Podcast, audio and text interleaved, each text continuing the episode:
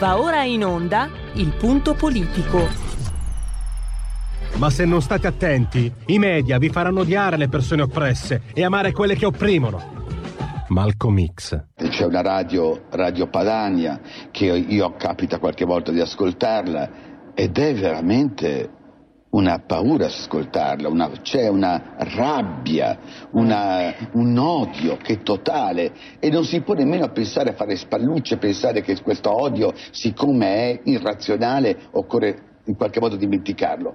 Occorre in qualche modo farlo rientrare nel dibattito politico. E poi sguatteri del padrone un cazzo. Sguatteri del padrone un beneamato cazzo. Vi invito però ad ascoltare ogni giorno per 5 minuti Radio Padania Libera. Occhio, che oggi parliamo di razze. La razza superiore. Abbiamo visto che c'è, esiste. L'abbiamo vista sabato. 8.000 sedicenti manifestanti a Milano per il DDL Zan. Sono i progressisti, sono una razza superiore. Loro non infettano, loro non si ammalano. Eh, arrendiamoci, sono la razza superiore e comandano loro al punto da far passare la legge Zan contro, come una legge contro l'odio e non è proprio così. E quello che però non sono riusciti a mascherare è che la legge Zan è solo un primo passo verso l'utero in affitto, una pratica che devo dire viene vista uh, con occhi ostili da, da più parti, non solo diciamo dalla parte degli oscurantisti tra tante virgolette. Eh, lo ha rivelato in un articolo su feministpost.it Marina Terragni, riportando la dichiarazione di Marilena Grassadonia, presidente di Famiglia Arcobaleno. Ci ha spiegato tutto Francesco Borgonovo, che riprenderà l'argomento con noi nel punto politico, nello speciale terza pagina punto politico di RPL, la vostra voce, la vostra radio, chi si abbona a RPL, campa oltre cent'anni, meditate gente, meditate. Questo è un passaggio, non vado in ordine necessariamente cronologico, poi avremo, eh, parleremo di economia, prima, quindi alle 15.40 parleremo di economia con Andrea Ropa, che insegna all'Università di Bologna, che è anche il direttore del settimanale QN Economia e Lavoro, crescita, lavoro, occupazioni, previsioni congiunturali. Ci sono appunto questi 222, 240, 220, insomma i soldi del Recovery Fund, sono sempre soldi nostri che dovremmo restituire, ma intanto almeno che arrivino.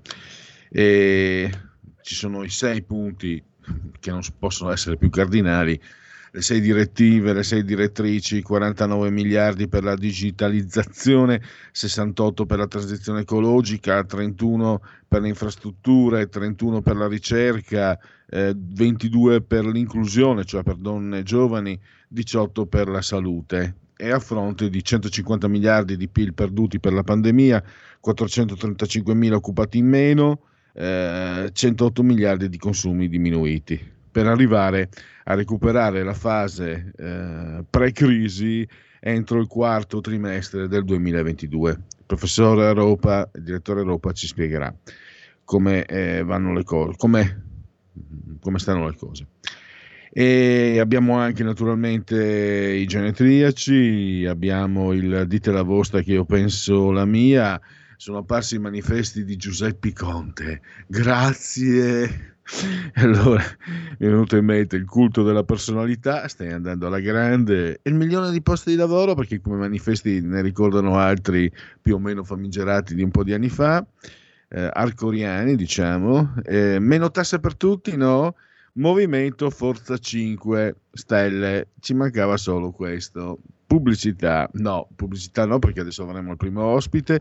Vi ricordo anche che grazie al grande Giulio Cesare Cannelli, assiso sulla di comando di geotecnica, avremo il, per qui Parlamento Aurelia Bubisutti, parlamentare friulana che eh, commemorerà il 6 maggio i 45 anni del terremoto del Friuli. Invece adesso lo avremo, adesso facciamo partire la sigla della terza pagina e poi andiamo a parlare, restiamo in Friuli, perché eh, qualche mostro senza pretese lo abbiamo anche noi qui in paese, perché mm, eh, Rina Fort uccise una famiglia intera, poi dalla cronaca nera quella finanziaria Bruno Tassandin e poi anche Eugenio Cefis, vengono tutti da lì, vengono tutti dal Friuli. Ma noi oggi ci soffermiamo perché parliamo anche del, di un libro che è uscito in questi giorni, parliamo proprio di Eugenio Cefis con il suo autore Paolo Morando. Intanto direi di far partire la, la sigla della terza pagina.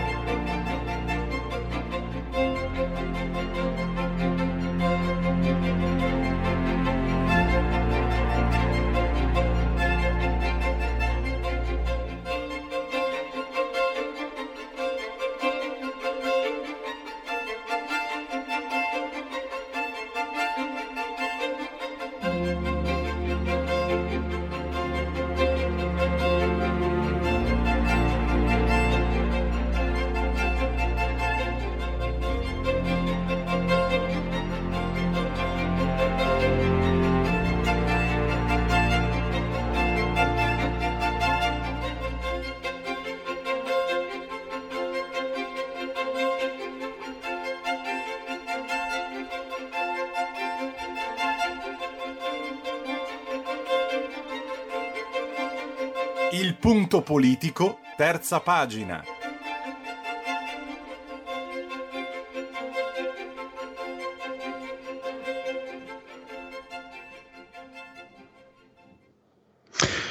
Prima ancora direi di, Lucio, di Licio Gelli, eh, c'era un nome che si leggeva in filigrana ogni qualvolta apparivano misteri, trame più o meno nere, eccetera, eccetera Pensate, un rampollo dell'alta borghesia friulana, un ex capo partigiano, Agi, Peni, Montedison, la P2, Enrico Mattei, Gianfranco Miglio, c'è anche Gianfranco Miglio, Pierpaolo Pasolini, Rino Gaetano, Mauro De Mauro, tanti nomi e tante chiacchiere, tante supposizioni inter- intorno a uh, Eugenio Cefis. A cent'anni esatti dalla sua nascita esce questo libro di Paolo Morando, Eugenio Cefis, una storia italiana di potere e misteri. L'editore La Terza, 392 pagine, 19 euro. naturalmente anche disponibile su tutti i web store, oltre che in libreria. Credo che sia già in linea l'autore Paolo Morando, che saluto e ringrazio nel caso mi stia Buongiorno. sentendo. Benven- Buongiorno a tutti gli ascoltatori. Bene, benvenuto Paolo. Ehm, allora, allora eh, perché un libro su Eugenio Cefis, un nome che fino a non tantissimo fa emer- riemergeva sempre, poi quando si è tornato a parlare con, uh, con uh, a livello culturale ma anche eh, giornalistico di petrolio di Paolo Pasolini eh, un po' negli ultimi anni è riapparso di nuovo questo nome. Allora partiamo da qui. Mm, come mai il, la scelta di, di, fare luce perché mi sembra di aver capito che poi eh, emerge un personaggio forse diverso da quello che si faceva un po' intuire nella penombra, nelle cronache degli anni, soprattutto io per età mi ricordo quelle degli anni 70-80, insomma 70 ero ragazzino, Eugenio, non sapevo neanche che venisse dalle mie parti Paolo, pensa come Bruno Tassandin, Rina Forte, free, qualche mostro senza pretese lo abbiamo anche noi qui in paese. Prego. Sì, allora, eh, Cefis friulano, in effetti nasce a Cividale nel 1921, dopodiché trascorre in Friuli solo l'adolescenza, quando poi si tratta di, iscriversi alla scuola militare a Milano, quando è liceale, diciamo, eh, si trasferisce definitivamente al di fuori del Friuli. Eh, io ho scritto questo libro un po' mosso diciamo, dalla circostanza che appunto quest'anno ricorre il centenario della nascita e potrebbe essere una buona occasione per parlare di un personaggio di cui, e qui sta la seconda ragione, fino ad oggi in maniera abbastanza sorprendente mh, pochissimo è stato scritto, o meglio, moltissimo è stato scritto, ma poco in termini di, ehm, di un libro che in qualche modo voleva ricostruirne la biografia in termini il più possibile fattuali e cercando di capire bene davvero eh, quanto fossero fondate le leggende nere che io stesso per tanti anni ho letto. Io quando più o meno un anno fa ho iniziato a lavorare a questo libro, partivo esattamente da quello, cioè da tutte le cose che hai citato anche tu prima e che costituiscono una affascinante eh, ma appunto nera leggenda relativa alla parabola umana di questo personaggio che è stato importantissimo negli anni 60-70, eh, uno dei personaggi più potenti d'Italia. Devo dire che pur partendo da quella posizione e quindi cercare di, di capire davvero quanto quest'uomo fosse spregiudicato, beh, allora sì, spregiudicato verrà senz'altro, però tantissime cose che per anni ho letto su decine di libri eh, le ho dovute in qualche modo ridimensionare, se non davvero smontare, rendendomi quindi anche conto che gran parte di questa leggenda nera appoggiava su basi davvero molto, molto fragili, molto fragili, in particolare proprio quella relativa, la citavi tu, alla sua eh, eh primazia dal punto di vista della fondazione della P2 prima ancora che, che da parte di Vicio Gelli. No? Ecco, questo è un elemento su cui è, la leggenda nera si è particolarmente innervata ed è forse il, più, il, meno, il meno fondato. Il meno fondato. Tra l'altro, guarda, proprio eh, esattamente sette, sette giorni fa, eh, qui ai microfoni c'era mh, mm, al tuo posto Mario Segni e si parlava del piano solo. E eh, faccio un'associazione forse un po' forzata alla luce del tuo libro, di quello che sta emergendo, quello che ci è stato narrato nel secondo dopoguerra, soprattutto negli anni, beh, anche 60, lì non me li posso ricordare, 70, 80 e va rivisitato perché mi sembra di aver capito che nel tuo libro anche, c'è anche documentazione inedita, non è solo una rilettura, porti, uh, uh, aggiungi del materiale che contribuiscono a, a smontare eh, mi viene anche la curiosità, da una parte si smonta la leggenda nera, però dall'altra mi sembra che emerge comunque un personaggio molto significativo. Eh, per esempio, tu smentisci, mi sembra, il rapporto conflittuale che qualcuno aveva eh, ipotizzato con, con ehm, il, eh, con il boss dell'ENI. Con, certo. Ehm, Mattei, con, Mattei, certo. con, sì, con Enrico Mattei e poi, per esempio, è interessante anche la ricostruzione sul discorso dell'Accademia di Modena, se non sbaglio, dove preconizzava l'avvento delle multinazionali che sostituivano il potere degli stati nazionali, ma lì non era complottismo, era semplicemente un'analisi che addirittura mi sembra eh, si, mh, sarebbe riconducibile a Gianfranco Miglio. Anche qui è interessante anche per i nostri ascoltatori, non solo per loro. Prego. Sì. Beh, allora, in particolare quest'ultima cosa che hai citato, una gran parte della leggenda nera relativa a Cepis si riferisce a questo discorso che lui tenne all'Accademia Militare di Modena, di cui era stato cadetto negli anni 39-41.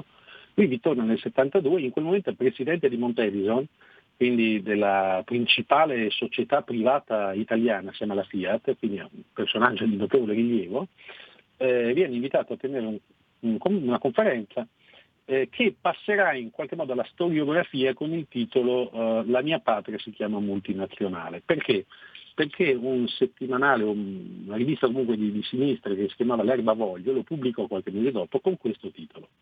Ora, a prescindere dal fatto che non era questo il titolo della conferenza, nel senso che io ho proprio il, il testo ufficiale eh, ciclostilato dall'Accademia Militare, il titolo era un altro, molto meno eh, estremista, tra virgolette, se uno va a leggerci questo discorso oggi dice eh beh, che, che gran fiuto che aveva Eugenio Cepis, nel senso che preconizzava quello che è il nostro mondo di oggi, no? quindi le multinazionali, allora Amazon piuttosto che Microsoft, Facebook, che hanno via via sostituito quello che era dire, la struttura del, del, commercio, ma del mondo degli anni 60-70. No? Ecco.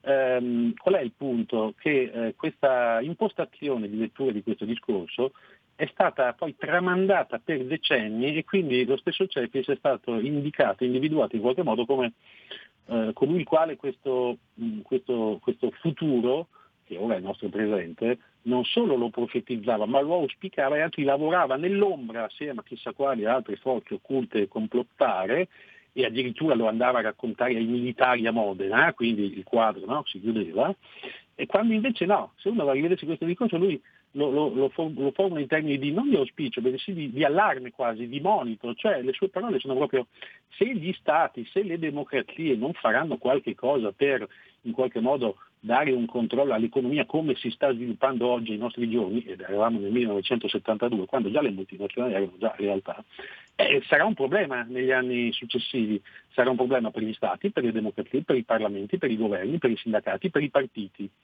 Però la lettura che ne fece l'Erbavoglio era opposta, di carattere opposto, e quindi questo è un altro tassello di questa, di questa leggenda nera. Citavi anche Mattei, è un punto irrisolto il suo rapporto con Enrico Mattei, nel senso che lui ne fu per tanti anni braccio destro subito dopo la fine della guerra all'interno dell'Agip e poi dell'ENI, eh, tanto da ricoprire cariche, cariche di vertici in un po' tutte le società che erano controllate dall'ENI, quindi Agip Mineraria, Agip Nucleare, SNAM e così via.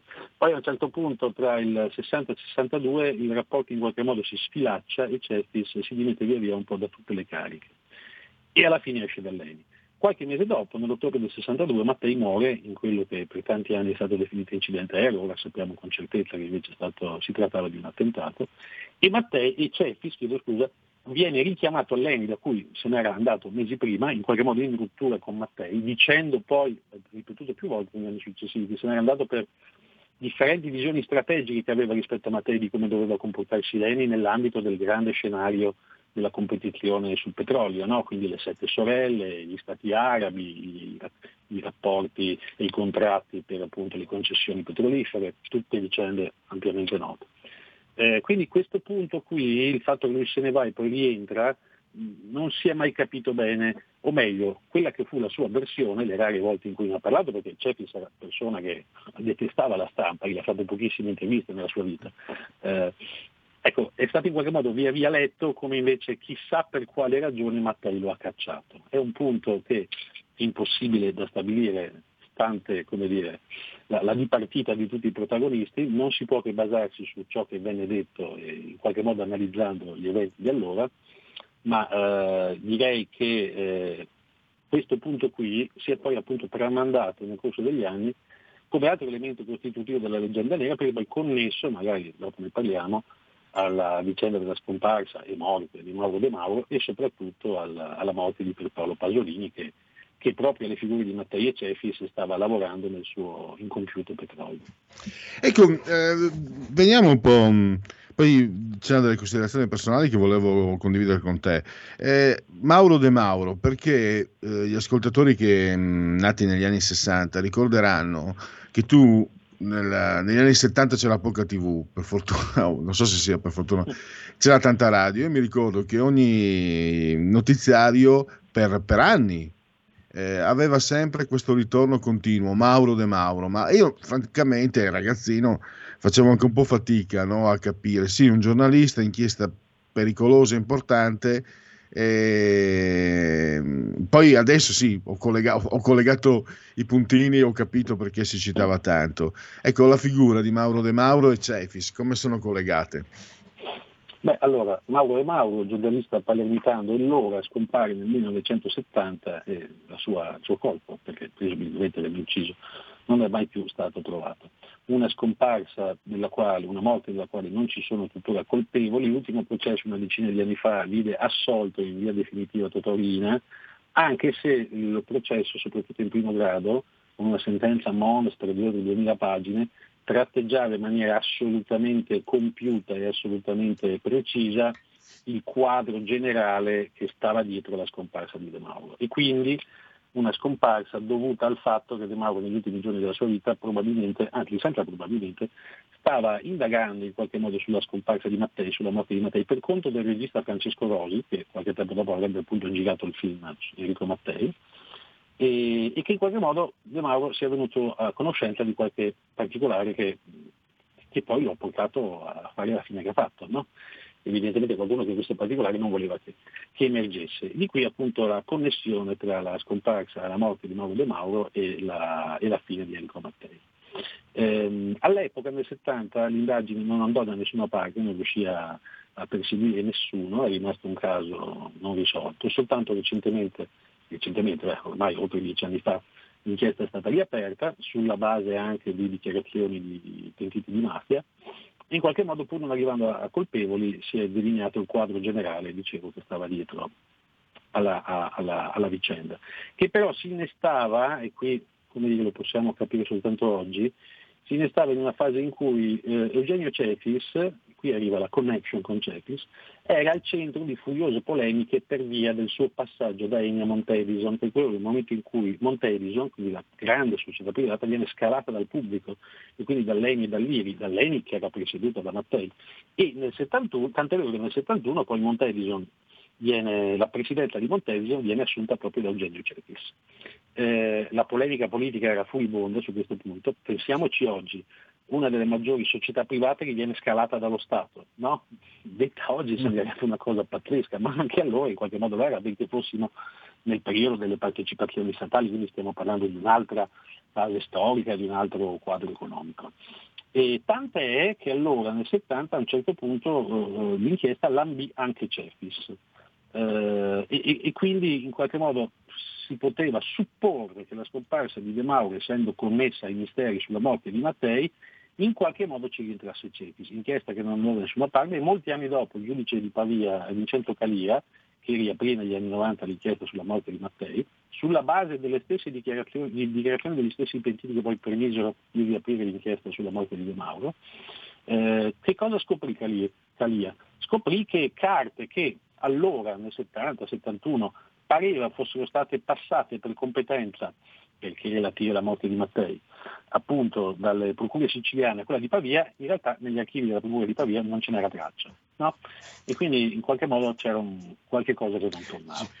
Ecco, eh, ehm, eh. Paolo, ci sono anche altri nomi. Beh, abbiamo detto Gianfranco Miglio, Pierpaolo Pasolini, anche Rino Gaetano che uh, emergono sullo sfondo delle vicende di Eugenio Cefis. Cosa puoi dirci? Sì, sì. Beh, allora, Miglio rapidissimamente era uno dei principali collaboratori di Eugenio Cefis, soprattutto per quanto riguarda l'elaborazione di discorsi. No? Nella fattispecie, proprio il discorso dell'Accademia Unita di Modena di cui si parlava prima, è molto probabilmente stato scritto o comunque impostato e ispirato da Gianfranco Miglio, che eh, aveva idee precise no? su, su, sulla politica e sull'economia.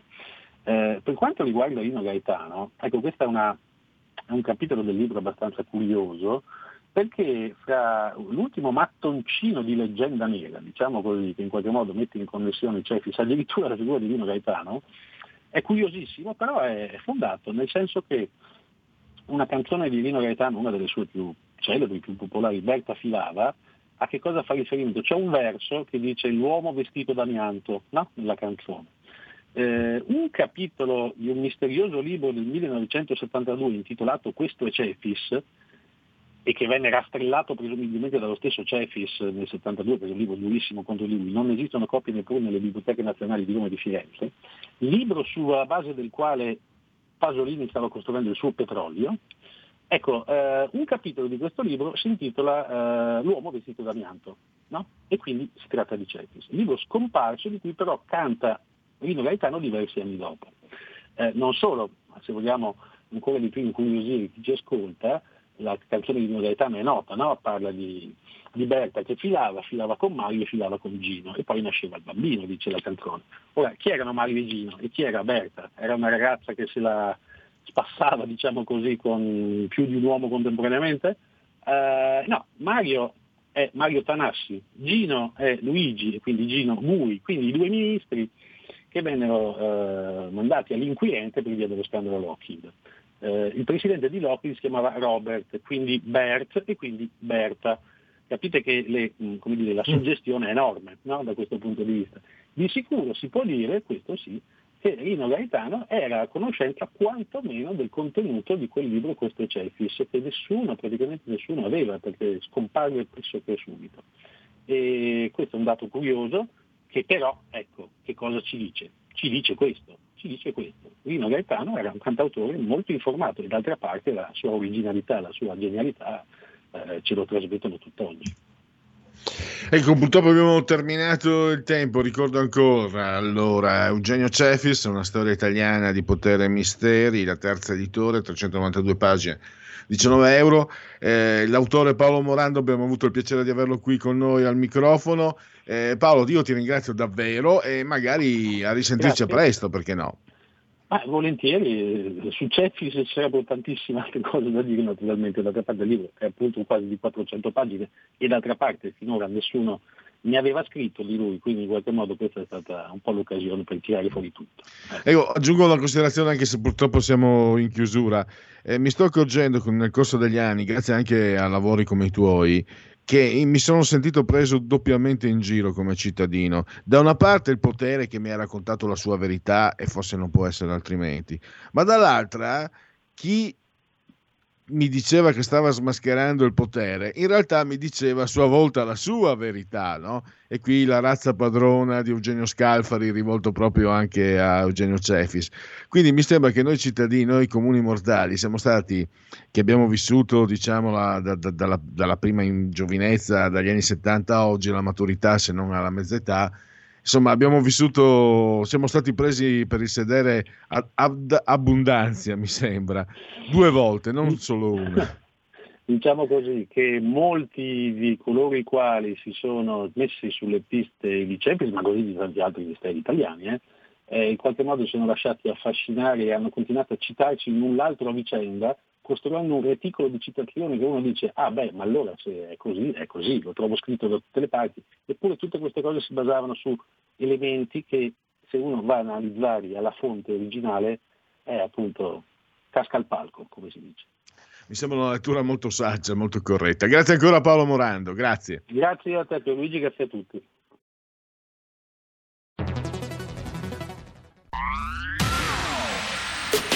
La radio si modifica, semplifica, da plus la musica purifica. Dove vuoi, dove vuoi, con chi vuoi, rilassati e vai. La digital radio non ti molla mai. Mi abbandono in questo viaggio, digitalizzo la frequenza con il suono che è uno spasso. Se penso a prima non ci credo, yo. Da plus è la svolta, qui lo dico e qui lo spiego. Digital radio, il suono perfetto. Dub Plus. Anche RPL, la tua radio, è in Digital Radio. Porta con te ovunque RPL la tua radio. Scarica l'applicazione per smartphone o tablet dal tuo store o dal sito radiorpl.it. Cosa aspetti?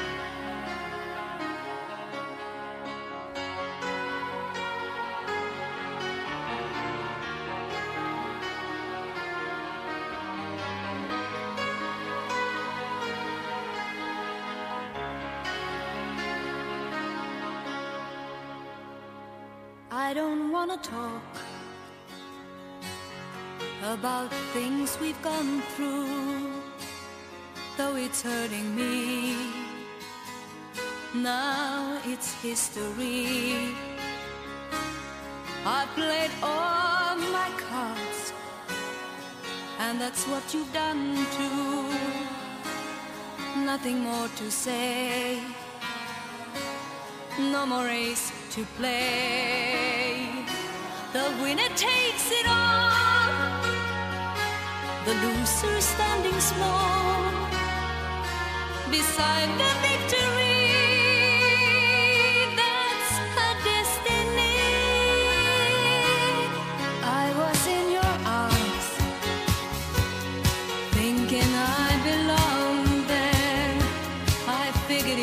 It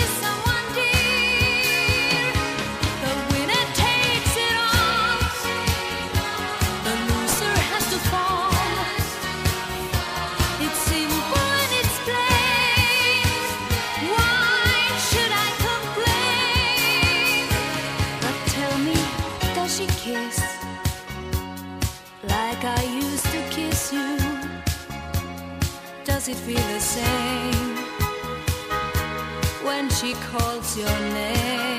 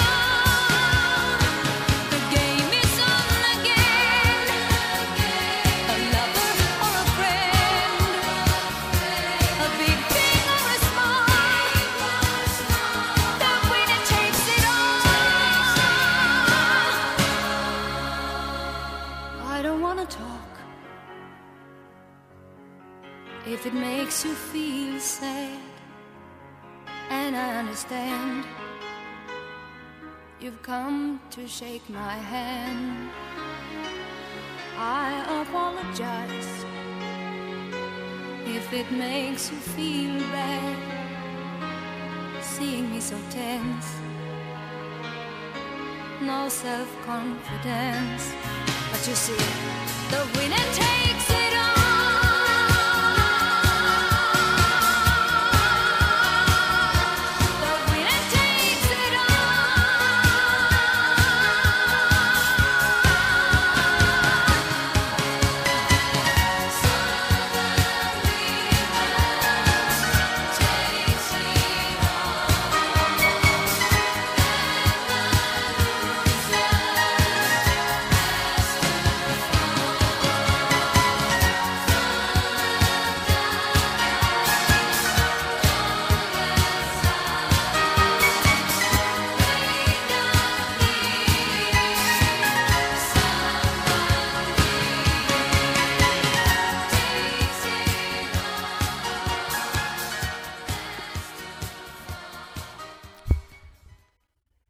Winner Takes It All, il vincitore prende tutto degli ABBA e la dedichiamo ovviamente alla benamata internazionale di Pierluigi Pellegrini.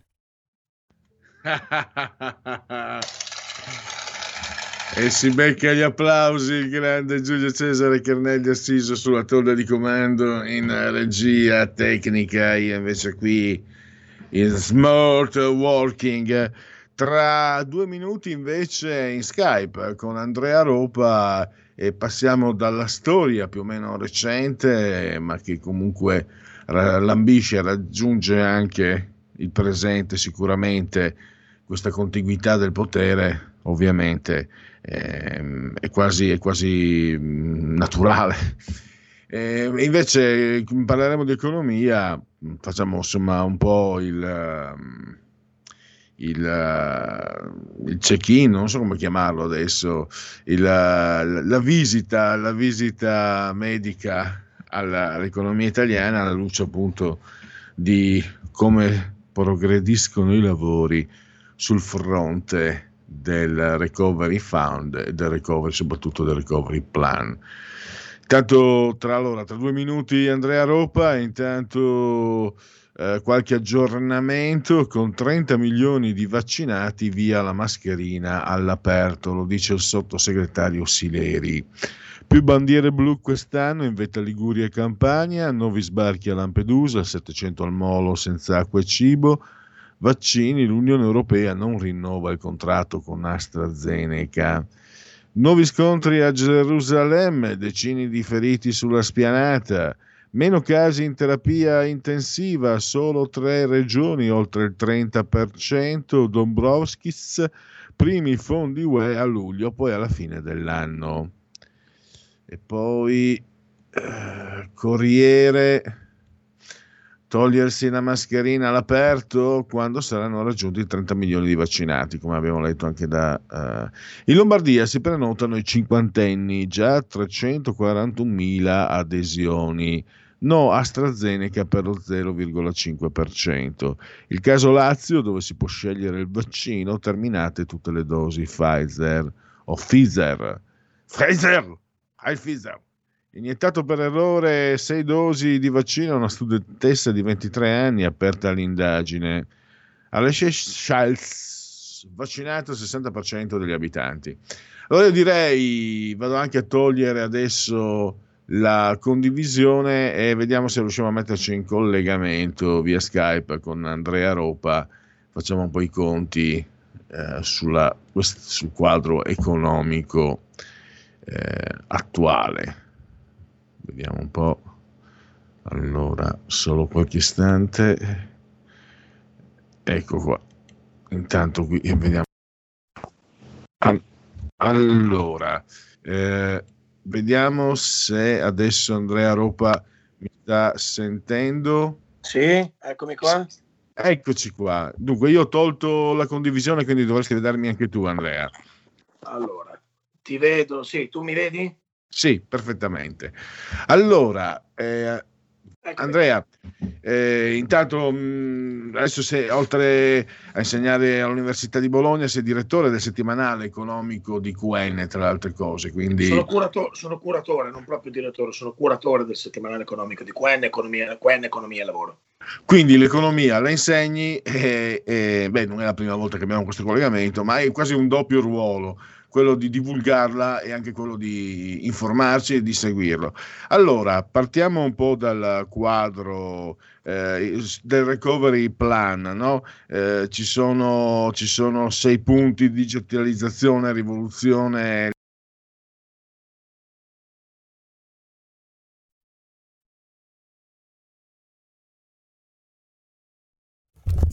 Abbiamo perso in questo momento il, il collegamento con Pierluigi Pellegrin, quindi vediamo di eh, ripristinarlo subito.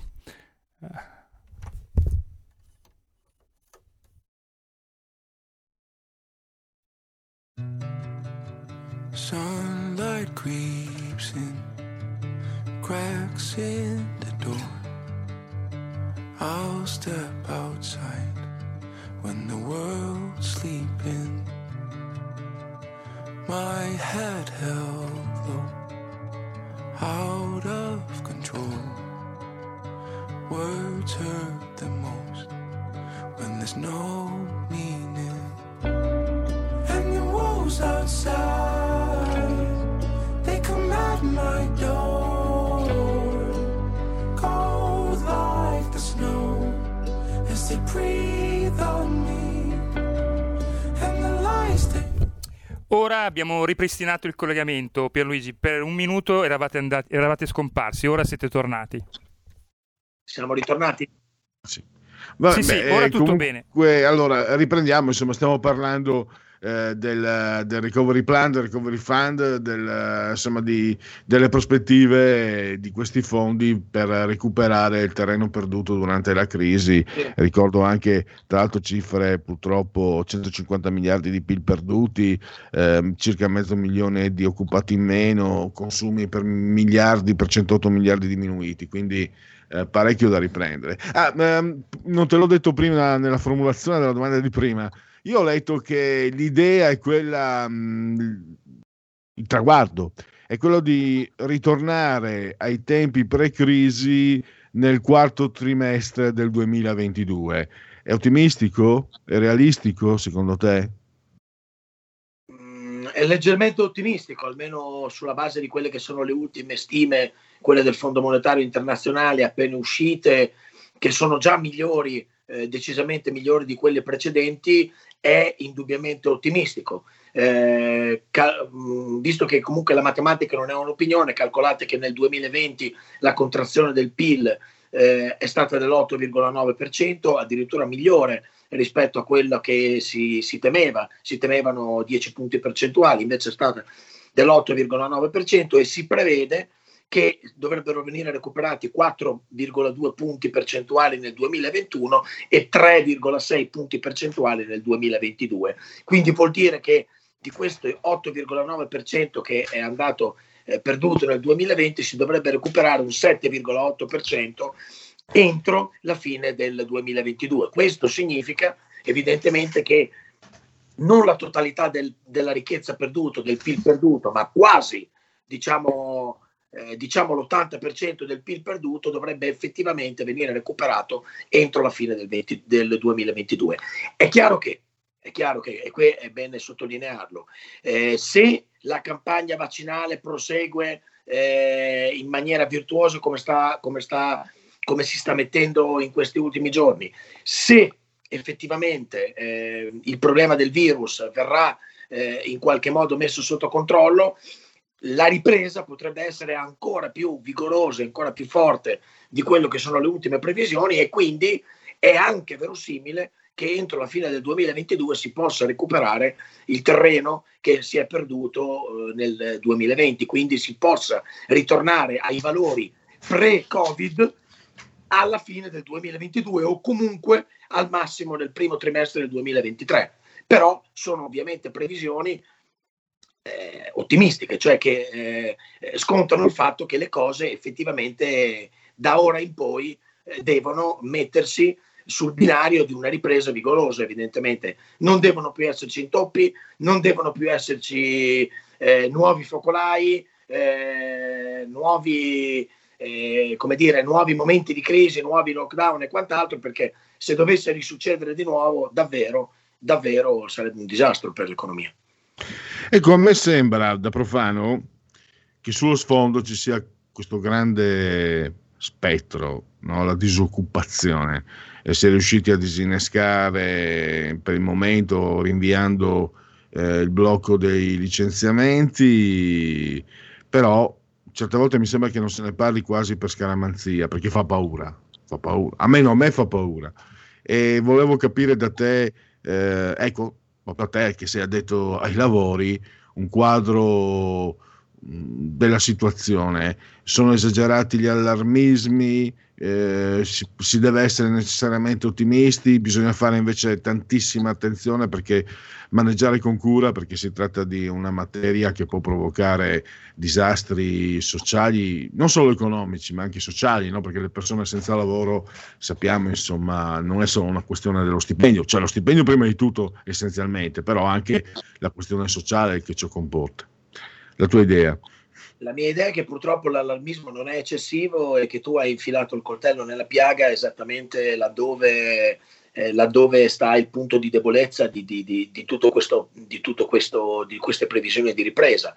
Previsioni di ripresa, quelle che ti citavo prima del Fondo Monetario Internazionale, che sono fortemente positive per quello che riguarda praticamente tutti i parametri, dalla crescita che ti ho detto prima, al debito pubblico che comunque dal 2021 al 2026 andrà riducendosi, al rapporto deficit-PIL che comunque rientrerà sotto il 2% entro il 2026, eh, previsioni che sono positive per quello che riguarda tutti i parametri, fuorché, fuorché un parametro, che è quello della disoccupazione, che è esattamente quello che indicavi tu. In, il dato della disoccupazione da un 9,1% in Italia nel 2020, dato drogato dal fatto che comunque, eh, come sai, i licenziamenti sono bloccati, ma, ma, una disoccupazione che dovrebbe salire, ahimè, nel 2021 al 10,3%, quindi un punto e due percentuali in più, che è tantissimo, e addirittura nel 2022 all'11,6%. Queste sono le previsioni del Fondo Monetario Internazionale. Questo cosa significa? Significa che avremo, come dire, eh, un, un effetto ambiguo di questa crescita. Aumenterà il PIL, diminuirà il debito pubblico, eh, aumenterà la produzione industriale, ma purtroppo, purtroppo aumenterà la eh, disoccupazione e questa è la triste eredità eh, che ci lascerà eh, il, il, Covid, ammesso che riusciremo a sconfiggerlo, perché purtroppo eh, appunto nel, nel, corso di questo anno e mezzo eh, di emergenza le aziende hanno eh, hanno percorso altre strade, quindi molte, eh, molte hanno trovato delle metodologie diverse e si sono tarate su dei numeri diversi e quindi è molto difficile. Eh, mentre la crescita entro la fine del 2022, il PIL potrà essere ripristinato ai valori pre-Covid, come ti dicevo prima, il tasso di disoccupazione non tornerà ai valori pre-Covid e anzi rimarrà su dei tassi piuttosto sostenuti. Va da sé che questi tassi piuttosto sostenuti e in aumento provocano i problemi a cui accennavi giustamente tu prima, perché non è semplicemente solo una questione di ricchezza, ma è una questione che quando, eh, quando ci sono troppi disoccupati ci sono dei problemi di carattere sociale, di ordine, di ordine pubblico e di, anche, anche di, di, salute. Anche di salute. Quindi eh, evidentemente è, è, il problema dei problemi e tu giustamente lo avevi, lo avevi mi, sembra, mi, sembra, di capire Andrea che questo problema questa problematica eh, fosse attinente già all'evoluzione alla, alla mutazione dei tempi poi magari perché no? Magari semplifico troppo eh, c'è, c'è, la Cina sul, sul, panorama internazionale come mai c'è stata prima, la con, con concorrenze diverse, eccetera, eccetera. Mi sembra che quindi, da come parli, eh, sia in diretta l'incidenza del Covid, cioè il Covid ha magari accelerato certi cambiamenti che erano comunque destinati a mettere eh, in difficoltà eh, il lavoro come, come lo abbiamo sempre pensato, perché fino a vent'anni fa no, il posto fisso, c'è cioè il comico che ci ha fatto anche il film, eh, che è Cozzalone, eh, non, è più, no, non è più assolutamente così. E lasciami dire Andrea, che chi ci raccontava negli anni 90 che si era degli oscurantisti, sindacalisti, eccetera, eccetera, perché bisognava entrare nell'ordine delle idee che il mercato avrebbe, eh, diciamo, ci avrebbe portato a cambiare più lavori, ma questo sarebbe stato bene per noi, perché cambiando più lavori avremmo, avevamo, avremmo avuto più opportunità, eccetera. Tra l'altro, fammelo dire, chi lo disse, ve lo ricordo, era il segretario degli allora DS, Massimo D'Alema, sentirlo quindi dalla sinistra. Adesso io sto sorridendo, però quel cambiamento che è in corso da più di vent'anni non è certo andato incontro al cittadino lavoratore e, e mi sembra che sì, il Covid tutto sommato, forse ce la possiamo prendere col Covid, ma abbia semplicemente dato un colpo d'acceleratore a quello che era già in atto. Ci sono, eh, ci, ci si sta preoccupando, ogni tanto leggo delle interviste anche qui a RPL interessanti da parte di Tremonti, un economista secondo me degno di grandissima fiducia, di valore, insomma. Sento che qualcuno ne parla in termini di, di, di, di, dovuta preoccupazione. Dal tuo punto di vista, ci si sta preoccupando oppure ci stiamo preparando alla società del terziario, alla società dei servizi, alla società un po' dove avremo, le, c'è qualcuno che l'ha prospettata, eh, le grandi città, le megalopoli e poi la gleba che la circonda e che vive un po' di elemosina, di salario, di cittadinanza e roba di questo genere. Sembrano un po' apocalittici questi scenari, eh, è vero che naturalmente sono anche un po' appunto fantascientifici, ma qualcosa in, questo, in quella direzione a me sembra di percepirlo. Prego, scusa. Sembra, sembra, di percepirlo anche me, la tua è una riflessione arguta, però eh, se tu ci pensi ci sono molte megalopoli nel mondo, eh, soprattutto nel continente asiatico, in Sud America, eh, nel quale questo quadro che tu hai dipinto è già per, per certi aspetti eh, è già, è, già, una realtà o è quasi, o è quasi una realtà. E in realtà il, il problema del, del, dell'occupazione è un problema come dire, un problema di fondo, eh, la, l'incapacità di un sistema economico di creare opportunità e occasioni di lavoro per tutti quanti eh, è, un, è, qualcosa che eh, nel mondo attuale è sempre più una chimera, al di là del fatto che uno possa avere un posto fisso nel senso, nel senso di contratto a tempo indeterminato oppure, come diceva D'Alema alla fine degli anni 90, eh, debba comunque abituarsi ad essere più resiliente, ad avere più posti di lavoro nell'arco della propria esistenza. Al di là di questo, il problema non è una questione di avere un numero diverso e cambiare lavoro spesso, il problema, è, il problema è, che, è che quando perdi un lavoro non lo trovi più. Quello è il problema. Cioè, se noi avessimo la, la certezza o comunque la, la, la buona, eh, la quasi sicurezza che se perdessimo il posto di lavoro attuale che abbiamo, ne troveremo un altro, questo non sarebbe un problema. Il problema è che purtroppo eh, questo tipo di, di, sistema fa sempre più fatica a creare, a creare delle, delle, occasioni di lavoro, eppure è anche difficile trovare la motivazione. Nel numero eh, uscito stamattina di QM Economia e Lavoro, per esempio, abbiamo pubblicato un servizio nel quale, eh, nel quale eh, interessante sull'occupazione, nel quale si dà conto di, una, eh, di un'indagine secondo la quale la digitalizzazione la robotizzazione, cioè i robot, non hanno portato via nemmeno un posto di lavoro eh, negli, negli, ultimi dieci anni. Per quale motivo? Perché comunque sono andati semplicemente eh, a eh, prendere l- lavori eh, fortemente routinanti che la gente non voleva più fare e quindi, secondo questa indagine, non avrebbe in nessun modo eh, eroso dei posti di lavoro, diciamo così, eh, appetibili da questo punto di vista. Quindi la robotizzazione non ha portato via posti di lavoro, la digitalizzazione non ha portato via posti di lavoro, eh, eh, il Covid ci dimostra in qualche modo come sia possibile un altro lavoro, cioè lavorare eh, senza, senza, fare grossi spostamenti, eh, in maggior parte in smart working e quant'altro, eppure, eppure l'erosione, la perdita dei posti di lavoro da parte di questo sistema è un problema che continua ed è di difficile soluzione. Quindi anche qui, eh, qui ci vogliono, come dire, eh, ci vuole eh, un mix di politiche eh, internazionali naturalmente, non basta che un governo, che il nostro governo o il governo francese o il governo tedesco in qualche modo possano affrontare questo problema. Questo è un problema da affrontare a livello mondiale, a livello globale, perché questa deve essere la prima, la prima delle emergenze. Non, non mi interessa niente il PIL, se cresce il PIL di 0, quando poi però io vado a casa e, e rimango sul divano disoccupato e aspetto che mi arrivi la cassa integrazione dall'Inps o, o il reddito di cittadinanza. Parte da lontano questo sistema, mi sembra eh, un Kennedy, eh, Robert Kennedy forse, no? alla fine degli anni 60 disse eh, il PIL misura uh, tutto quello che non è necessario alla felicità dell'uomo. Eh, mi sembra che siamo un po' da quelle parti. Eh, ecco, un'osservazione mi interessava da parte tua, non è, non è con, di tipo economico, c'è anche un cambiamento sociale. Dunque, stiamo vedendo che finanza ed economia, vanno, quando vanno bene, in realtà poi ciò non, non ha una ricaduta diretta sul benessere dei cittadini.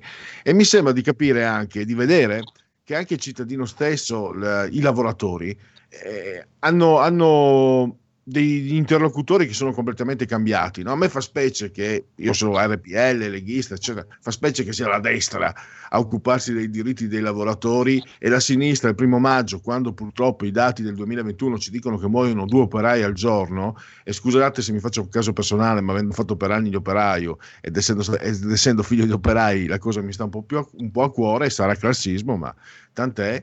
E la sinistra parla, per carità, eh, diritti sacrosanti, parla di LGBT, eh, parla di Ussoli e degli operai che muoiono e non ne parla più nessuno, neanche i giornali, perché io mi ricordo che almeno questo, le morti bianche facevano notizia. Adesso a me, a me, io ho detto, mi, sca- mi, sono scappate delle frasi anche in diretta, ho detto noi operai siamo l'ultimo, l'ultimo, anello della catena alimentare dell'economia occidentale, rassegniamoci, insomma, non aspettiamoci che vengano, che vengano in nostro aiuto, anche se adesso faccio giornalista, faccio qualcos'altro, però quando entri in fabbrica una volta ci resti per sempre. Prego Andrea. Sì, sì, certo. Uh, la tua è un'osservazione, come dire, ampiamente condivisibile eh, di solito quello delle morti bianche è un problema atroce eh, e anche, come dire, anche da parte nostra l'informazione molto spesso eh, questi tipi di morti bianche vengono, eh, vengono sottolineate, ne, dato, ne, ne, vengono date conto di queste morti bianche soltanto quando magari ci sono più episodi in un giorno, allora di tanto in tanto si accende la lampadina perché in un giorno ne succedono 4, 5 o magari eh, hanno modalità simili, allora per un giorno, come vedi, no, i giornali se ne occupano, torna di nuovo a diventare il problema dei problemi, dopodiché dopo 24 ore tutto si spegne e si, aspetta, eh, si aspettano le morti, le morti successive. Eh, evidentemente il tuo ragionamento eh, del, diciamo così, del, del, eh, della perdita di importanza della classe operaia è, eh, è condivisibile, soprattutto in funzione del fatto che eh, le economie occidentali si sono sempre via via sempre più terziarizzate, sempre più trasformate in economie di servizi eh, e di trasformazione, non eh, economie diciamo così industriali come una volta, per cui il, semplicemente il numero degli operai è drasticamente, si è drasticamente ridotto, dai metalmeccanici eh, ad, altri, ad altre categorie che comunque trascorrevano la loro vita professionale in fabbrica sono molti, molti, molti meno rispetto a quelli che non fossero una volta. E, e, quindi anche quello, anche il fatto che il numero si sia ridotto eh, e che, eh, come dire, eh, sempre più spesso eh, questi episodi vengono, se non taciuti, perché non è che vengono nascosti, ma ehm, come dire, la, la, eh, la, questo tipo di accadimento viene vissuto come qualcosa di ineludibile che, che succede, che ogni tanto succede, no? quella roba terribile, per esempio, di quella ragazza di 21 anni in Toscana risucchiata eh, da un macchinario, cioè una morte atroce, no? Eh, ma lì ci doveva essere una, eh, un, un, apparato di sicurezza, una serrandina che però misteriosamente non c'era, ma chi l'ha tolta? Ma, ma, ma come sono potute succedere queste cose? Ecco, evidentemente ancora oggi all'interno, degli, all'interno delle fabbriche o per aumentare la produttività o, eh, o semplicemente per risparmiare sui costi eh, succedono ancora queste cose che sono assolutamente inammissibili, ma è un problema anche questo, Pierluigi, è un problema mondiale. So, stamattina, per esempio, eh, mi, eh, ho, letto, ho, letto, un report eh, che riguarda i prossimi strani mondiali di calcio che arrivano eh, in Qatar eh, no, nel 2022 che si giocheranno a dicembre e quant'altro, dove sono morti più di 6.000 operai eh, nel, nel, cantiere eh, per costruire gli stadi per questa, per questa manifestazione. Per cui qui siamo ritornati sostanzialmente al tempo degli schiavi. E, e, e niente, per cui la tecnologia va avanti, la digitalizzazione, eh, la sostenibilità, la resilienza, la transizione ecologica e quant'altro, e poi dopo la gente, la gente continua ancora a morire come mosca le, mentre sta andando a lavorare, mentre sta facendo il suo lavoro. Questo è, è assolutamente inaccettabile, sotto tutti i punti di vista. Certo. Inaccettabile.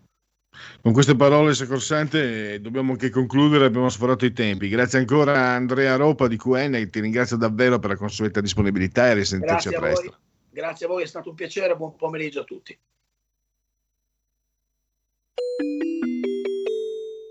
Due per mille alla Lega. Sostieni la Lega con la tua firma. Scrivi il codice D43 sulla tua dichiarazione dei redditi. Assegnare il tuo 2 per 1000 al codice D43, D43, D43 non costa nulla. Aiutaci ad aiutarti. Il tuo supporto è prezioso. Ricorda, D43 per il tuo 2 per 1000 alla Lega di Salvini.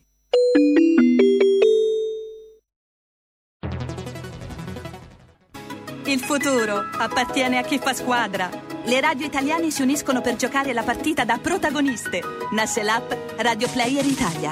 140 stazioni in una sola rete. Scegli la tua preferita e ascolta il suono perfetto del digitale. Gratis, senza registrazione, senza interruzioni, compatibile con tutti i device. Le notizie, la compagnia, la musica scelta da chi la ama, la conosce e la vive. Scarica Radio Player Italia. Il futuro batte con la radio nel cuore. Anche RPL è disponibile su Radio Player Italia.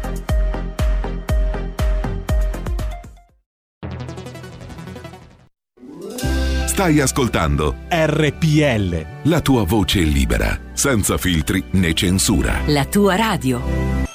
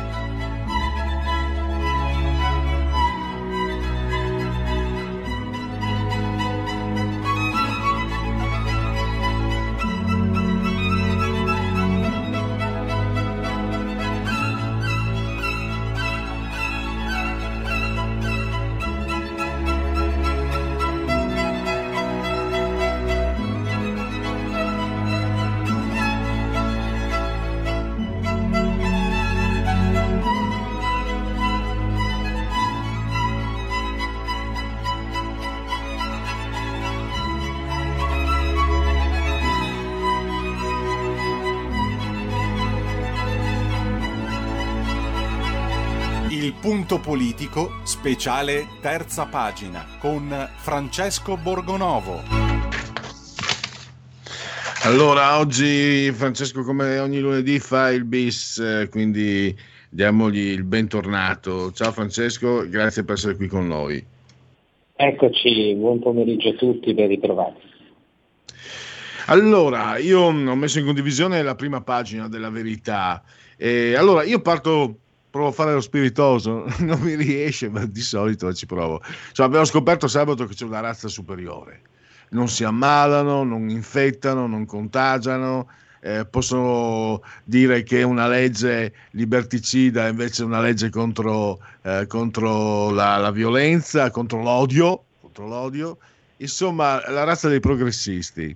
Eh, nessuno ha detto nulla sull'assembramento, eccetera. Quando lo fanno, eh, sarà trito ritrito, ma repetita Juventus, quando lo fanno i, i, ristoratori e lo fanno perché non possono più lavorare e vedono la fine della loro esistenza, quelli sono fascisti, sovranisti, leghisti, razzisti, eccetera, eccetera. Loro invece sono la razza superiore, quelli che stanno combattendo contro l'odio, meravigliosi.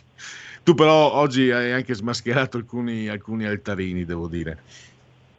Eh, guarda, sì, perché abbiamo scoperto sabato pomeriggio alcune cose, no? Eh, allora, intanto eh, che si, può stare riuniti in 8.000 persone, perché così dicevano, no? 8.000 persone possono stare riunite all'aperto le mascherine, nemmeno troppo distanziati perché abbiamo visto le immagini insomma, dei manifestanti pro DDL Zanti, si sono trovati appunto sabato a Milano e non è che fossero proprio ciascuno a 4 metri di distanza l'uno dall'altro. Avevano le mascherine, qualcuno se la toglieva per baciare, abbracciare la gente che aveva intorno, ma si suppone che quelli fossero congiunti, però insomma io non capisco quale motivo se si può fare una cosa di questo genere senza che nessun giornale dica niente, anzi tutti i giornali ci hanno tenuto a dire che erano in sicurezza, sono stati bravi, bravissimi, tutti sotto controllo, beh allora come ha ricordato Salvini anche poco fa, si può per esempio riaprire l'arena di Verona per 6.000 persone in sicurezza, eh, con gli spazi adeguati, no? le distanze, non vedo per quale motivo non si possa riaprire l'arena di Verona. Che male c'è? No? Ehm, poi eh, questa è la prima cosa che abbiamo appreso, cioè che il virus, ma un po' lo sapevamo già, no? cambia eh, azione a seconda della parte politica. Evidentemente se tu stai dalla parte progressista sei immune, eh, non ti contagi o comunque insomma, puoi fare cose che gli altri comuni mortali non è concesso fare. E poi abbiamo scoperto qualche altarino eh, riguardante la, il DDL ZAN. Eh, che cosa è successo? A un certo punto, oggi ho visto no, dei commenti sui social network, la nostra prima pagina, dove si diceva guarda questi della verità che diffondono fake news, no?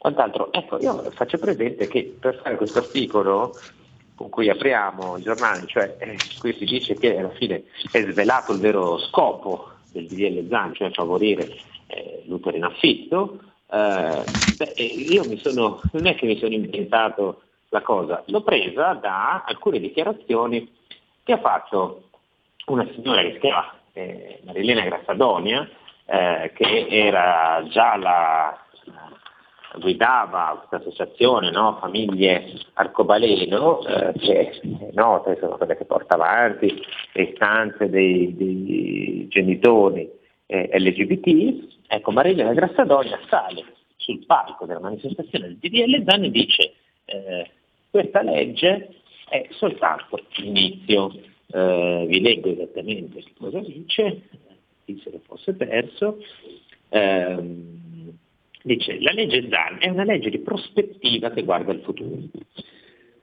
E cosa significa questa cosa? Significa che eh, la legge ZAN apre a tutta un'altra serie di altre modifiche, no? di altre novità legislative. Quali sono? Bisogna, secondo la Grassadonia, cambiare la legge 40, che eh, bisogna quindi concedere alle donne singole e lesbiche ovviamente, omosessuali, di accedere alla fecondazione assistita, alla fecondazione artificiale. Poi bisogna cambiare la legge 164 dell'82 sul cambio di sesso, sui percorsi di transizione. E poi bisogna, dice sempre questo attivista sul palco del DL Zan, una stagione dei diritti in cui si parli di procreazione medicalmente assistita e di gestazione per altri, cioè dell'utero in affitto. Poi bisogna riconoscere i figli e le figlie delle famiglie arcobaleno. Il DDL Zan è solo l'inizio. Ecco, questo è il punto. Cioè, il DDL Zan eh, che cosa fa? Impedisce ai critici delle ideologie LGBT di parlare e contemporaneamente fa da apripista eh, a tutta una serie di altre novità, no? l'utero in affitto, la, la procreazione medicalmente assistita, eh, la, l'adozione dei figli nati all'estero tramite utero in affitto, tutto questo, no? E questo è, è l'altarino eh, svelato, eh, non è che me la sono inventato io, hanno detto lì tra gli applausi sul palco della manifestazione di realizzare. Se chiaro di così direi che no, non si può aggiungere altro. Eh, ehm, intanto funziona però no, questo mantra eh, contro l'odio, è, la- una legge contro l'odio. E è riuscita a far breccia. Da questo punto di vista, eh, lo dico con amarezza, sono davvero molto bravi. Per carità, hanno l'arbitro che è assolutamente a loro favore. Tutti gli arbitri, peggio della Juve, sono a loro favore. Pardon la battuta anti-juventina, lasciate che mi, che mi sfugga. Tanto ormai gli interisti hanno finito i soldi, quindi gioiamo oggi, domani non ci sarà più modo, ma vole- torniamo alle cose serie. Eh, sta permeando forse anche attraverso l'opinione pubblica perché eh, chi legge la verità è informato, di conseguenza anche chi poi segue RPL è informato, ma chi segue le trasmissioni televisive soprattutto perché l'informazione viene, viene veicolata ancora eh, attraverso l'informazione televisiva 3, 4, 5 milioni, quelli che sono, eh, si, sentono per- si sentono arrivare questo messaggio, legge contro l'odio. Magari quelle persone che se ti sentono spiegare le cose, ehm, Francesco, chiaramente obiettano sull'utero in affitto perché è una situazione sulla quale c'è da fare molte, molte obiezioni, anche di tipo scientifico, ma al quale questa verità, che è una verità, non arriva. È un problema... eh, è un problema complicato, complesso, non è la prima volta che lo dico. No, ma guarda, queste sono tutte cose complicatissime. Io non pretendo di avere, quando ne parlo, la verità in tasca e altre cose. Io dico solo che eh, qua si sta cercando di far passare tutte queste cose che sono delicate, che meritano una discussione approfondita e molto importante su tutti gli aspetti, perché poi magari ehm, insomma ci sono un po' di cose da, da- da verificare insieme, no? A- a- anche con chi la pensa diversamente, perché eh, non è detto che tutti la pensino come la penso io, ma ehm, eh, bisognerebbe discuterne in maniera appropriata, con tranquillità, con lucidità nelle sedi appropriate. E invece queste cose, quando vengono fatte passare eh, nell'opinione pubblica, diventa o approvi questa cosa in toto o sei un fascista, sei un intollerante, sei un omofobo, sei uno stronzo. Ecco, questo è il succo. Cioè, loro arrivano e ti dicono no, no, noi vogliamo fare così, se non lo fai sei un subumano. E questo eh, distrugge ogni possibilità di confronto, di dialogo, eh, persino con gente di sinistra che non la pensa come loro.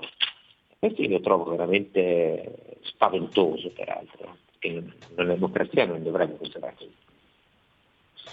E, e c'è un cruccio però, adesso fa- mm, rovescio prima di lasciarti i tuoi impegni, perché era un cruccio che mi era mm, sorto nelle mie cogitazioni notturne eh, nei giorni scorsi. Non è che comunque dietro il fronte dei ragionevoli, no? Dentro il quale io mi colloco magari in modo troppo arbitrario, cioè le persone che Guarda, a me interessa fino a un certo punto. Guarda, io sono così libertario che di- direi va bene, eh, ognuno faccia quello che vuole del proprio corpo, però onestamente eh, c'è anche un rischio di irresponsabilità enorme, quindi dico confrontiamoci, parliamone, cerchiamo di capire, cerchiamo di arrivare a una condivisione che, che provochi meno danni possibili, no? perché poi la vita te lo insegna. Eh, vivere eh, alla fine è, è sbagliare il meno possibile, poi il resto, il resto è noia, come cantava colui. Non è che dietro questo fronte irragionevoli però si nasconda veramente gli oscurantisti. Ci sono gli oscurantisti, Francesco, ci sono.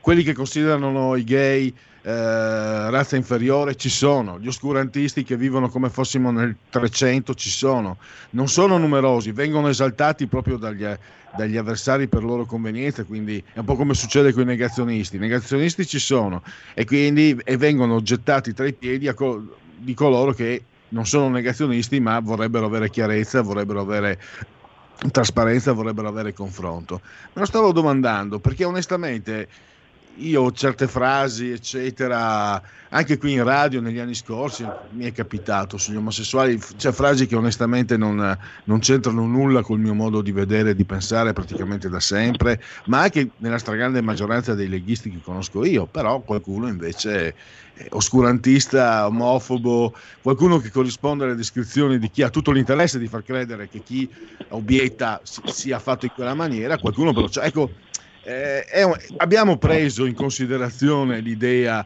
che forse dovremmo liberarci di, di costoro, come, come, ci si deve liberare dei negazionisti se vogliamo eh, acquisire più credibilità possibile, o è una, una formulazione completamente sbagliata la mia? No, guarda, io eh, penso una cosa, ehm, sono due piani diversi. Allora, ehm, io penso che, vedi, chi dice certe cose già oggi se le dice pubblicamente, se insulta qualcuno, può essere punito dalla legge. Che è la cosa più rapida e più semplice. No? Eh, è, mo- è, molto, è, molto, chiaro. Guarda, uno su un giornale, ad esempio, o in una radio, non può dire certe cose, perché se no chi gestisce il giornale, la radio, la televisione ci va di mezzo. Eh, se uno dice delle cose in pubblico insultando altre persone, può essere querelato, va al suo processo e si becca una bella pena. No? Per non parlare, lasciamo stare chi fa degli atti di violenza, questo eh, ovviamente sono puniti anche questi, ma non stiamo a quel livello, no? chiaramente chi fa poi passa alle maniere forti è ancora peggio. Parliamo del, della parte culturale, diciamo eh, io penso che in realtà ehm, l'oscurantismo, tutte queste cose, con questo dibattito c'entrino veramente poco. Perché appunto tutte queste cose eh, sono già punite dalle leggi vigenti, eh, e credo io che in fondo sia inutile, siano inutili ehm, anche le aggravanti, siano inutili eh, le cose propagandistiche, cioè la cultura si cambia col tempo. Eh, si cambia eh, non imponendo una cosa, perché se tu imponi una cosa eh, in quella maniera lì, cioè dice adesso vediamo delle scuole, tu non puoi più dire niente, no? Non più dire nulla. Io credo che si tenga l'effetto opposto, perché si ottiene, come sta succedendo in questi giorni, di mettere insieme le due cose. Cioè, cioè se tu mi dici, vedi, io ho visto questo, questo discorso di Pio Medeo sul politicamente corretto e ci ho pensato molto da un lato mi sono detto, vabbè, meno male, insomma, qualcuno ne parla, è arrivato in modo un po' basso. Eh, secondo me è un po' semplicistico, però almeno è arrivato, se ne parla a livello nazionale. Però dall'altro mi ha anche dato un po' fastidio, perché la battaglia che faccio io contro il politicamente corretto, che facciamo anche qui, che fai tu, che sono tanti di noi, eh, non è per dire negro e frocio, non è per insultare la gente. E allora a me essere appaiato a queste cose qua mi dà anche un po' fastidio, no? Qual è il problema? Che quando tu censuri, dopo eh, compatti no? tutto il fronte opposto, cioè eh, metti insieme me, che non ho nessuna intenzione di insultare chi che sia, che non penso che eh, gli omosessuali siano inferiori o che altre culture siano de, chissà quali no, deleterie o che altro. Um, mi metti nello stesso calderone con gente che dice cose pesanti, magari anche offensive, magari molto sbagliate, no? E fai sentire anche queste persone in diritto di libellarsi. Perché c'è un'imposizione, allora tutti, anche quelli che dicono cose fuori no, da, da, da, dalla grazia di Dio, hanno, de, de, partecipano in qualche maniera alla battaglia per la libertà, ce li stai legittimando. Questo è quello che avviene. Da un lato fai tacere anche chi ha delle cose serie da dire, dall'altro legittimi i più violenti, quelli più estremisti qua non, nel dibattito sul DDL Zan non, non c'entra niente l'offesa, no? le frasi omosessuali, l'oscurantismo, sai perché? Perché queste cose qua appunto sono già punite, sono già punite. Se uno va, ma non solo dalla legge, anche come dire, dall'opinione pubblica. Oggi, oggi, proprio perché la cultura è cambiata, è cambiata, si cambiano un po' le maniere e, e si impara ad avere, a essere educati nei confronti delle altre persone. Se un politico va in televisione a dire eh, ma non, non, nessuno, nessuno, magari vent'anni fa c'era qualcuno disposto a destra sicuramente a dire eh però gli omosessuali a, no, di, di certe, a giustificare certe bestialità. Ma oggi chi le giustifica? Nel, eh, Francesco, nel, nel 2005 qui a Radio Padania era, era Radio Padania, il capogruppo della Lega in Regione Lombardia disse che eh, l'omosessualità era una malattia e mi vidi obbligato a correggerlo. Hai ragione, comunque, parole sacrosante perché per esempio, oggi, ecco, adesso sono, per carità, è una, questione, è una questione mia, ma io mi ribellavo all'inizio quando ti volevano vietare il termine negro. Non lo uso più e mi accorgo che è molto meglio non usarlo perché in, mi sono accorto anche comunque che anche, che anche se io lo usavo con buona fede e gentilezza, in realtà aveva comunque un riverbero eh, offensivo positivo o negativo. E, e quindi, eh, ma probabilmente, Francesco, se, usi, se, usassimo la via che hai indicato, eh, ci sarebbe qualcuno che non ci guadagna, perché da, dalle divisioni che ci si guadagna, perché la strada che indichi tu sarebbe quella che poi addiviene a una conclusione condivisa e proficua. Invece quello di, di buttarla sempre sullo scontro permette ad alcuni di mangiarci sopra. Io penso che sia, che sia lì. Bisognerebbe individuare e mettere a fuoco meglio quelli che ci, che ci mangiano sopra e poi, e, e se possibile, con la mia idea, sto, parlando, sto pensando a voce alta, e se possibile smascherarli. Perché poi io non credo che dall'altra parte, Francesco, siano tutti eh, disgraziati che ci considerano serie inf- razza inferiore, roba del genere. Penso che ci sia anche a sinistra qualche tra le persone comuni, intendo dire, degli interlocutori con, tro- con i quali condividere una piattaforma e, e, e ragionevolezza. Lo, lo, si è visto, l'abbiamo visto anche sugli immigrati, tutto sommato, no? Ma certo che è così. Cioè, ci sono delle questioni che sarebbe che in realtà questa roba non vuole risolvere una questione. Cioè, allora, noi possiamo dire, un, co- confrontiamoci, c'è un'emergenza su una cosa, ci sediamo, ne parliamo diciamo, c'è un'emergenza, non c'è, i dati sono questi, i dati sono quegli altri, vediamo. Io sono anche disposto a dire, guarda, sarò fino a no, eh, non c'è un'emergenza, ma c'è una categoria di persone che si ritiene particolarmente vulnerabile, che ha un trauma storico da risolvere, parliamone, parliamone, vediamo di discuterne, cerchiamo di trovare un punto comune, invece non c'è questa discussione, perché la realtà e non si vuole risolvere il problema, come non si vuole risolvere il problema degli immigrati, che sarebbe molto più facile. Non si vuole risolvere, si vogliono usare queste cose per dire che a destra ci sono i fascisti, no? Sono, e sono tutti fascisti. E, è la stessa cosa, cioè, guarda, eh, ti rubo solo un secondo, è come quando io, mi pare un, un anno o due fa, un anno e mezzo fa, uscì questo libro fatto da, dai giornalisti dell'Espresso, in cui si diceva che nella Lega c'erano i nazisti. No? Ora, io sono stato sia nella relazione della Padania che a RPL, della Lega, io di nazisti non ne ho visti. E se ci fossero stati tutti questi nazisti dentro la Lega, mi domando che, che, cioè, che diamine di nazisti sono, perché in vent'anni avrebbero preso il potere, no? E, dico io, vabbè, ma queste sono le mie considerazioni. 17 anni fa, sei... Francesco, nella redazione della Padania, un redattore, anzi doveva essere un vice caporedattore, fece obiezione di coscienza perché non, si rifiutava di scrivere un, un articolo contro Cesare Battisti. Non, eh, non, il patriota, Cesare Battisti colui.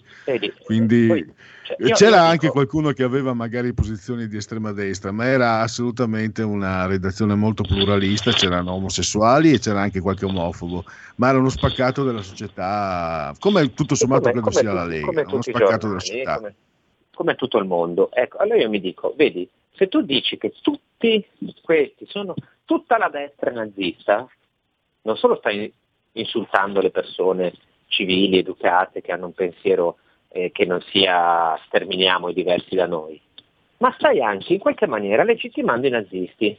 Perché se tanto tu mi censuri lo stesso, mi attacchi lo stesso, mi sputi lo stesso, ma perché io devo essere moderato e ragionevole? Perché io dovrei parlare con te? No? Cioè, è questo che vogliono ottenere. Cioè loro dicono, tu tanto siete tutti delle merde, scusa il francesismo. Allora perché io dovrei prendermi la briga di distinguermi? Tanto vale no? che, che, che dica delle brutalità, delle bestialità, tanto uguale, no? E questo è il punto, è arrivare all'idea che non ci possa, che tanto di là sono tutti mostri, che tanto tutti a destra sono dei mostri pericolosi, malati di mente. E questo è.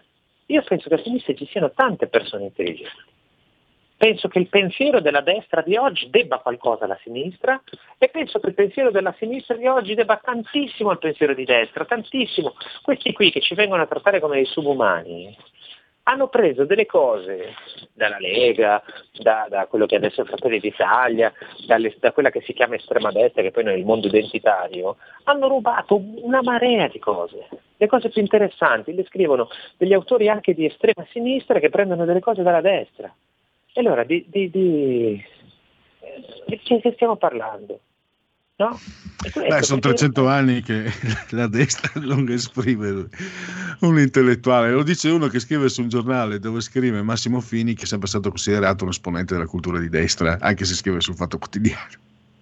Ah sì, ma cioè, questa, guarda, io ti preannuncio che, che, risponderò in parte a questa cosa domani. Mi sono preso un po' di giorni, ah. ma domani risponderò anche a, a questa cosa qui. Quindi, insomma, se qualcuno è interessato, domani trova sulla verità una ah. cosa di questo, ma non anticipo, oh, poi se vorrai domani ne parleremo insieme qui. E come no?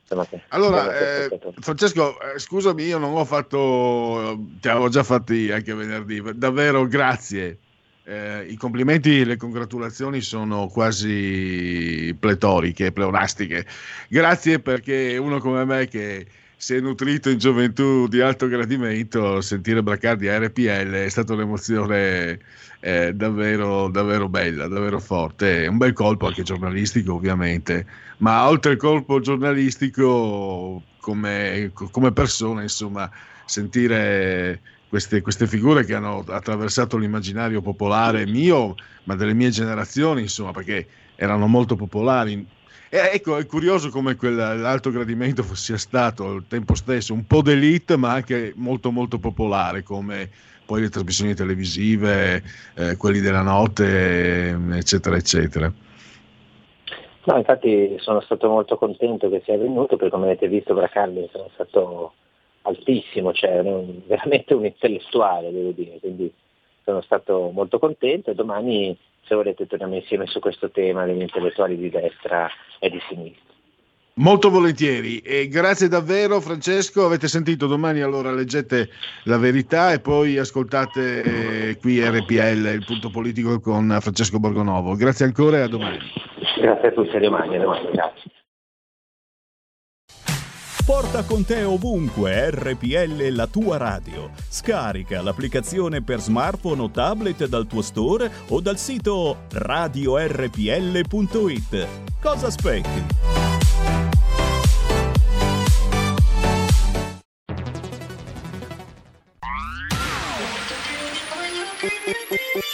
Suono così non l'hai mai sentito, baby. Da plus molto più di quello che credevi. Programmi, musica, multimedialità. Da plus suono nuovo di alta qualità. Digital Radio. Il suono perfetto. Dub Plus. Anche RPL, la tua radio, è in Digital Radio.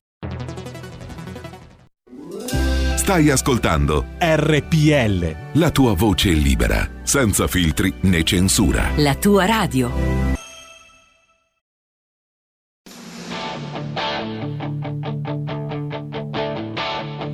I got my first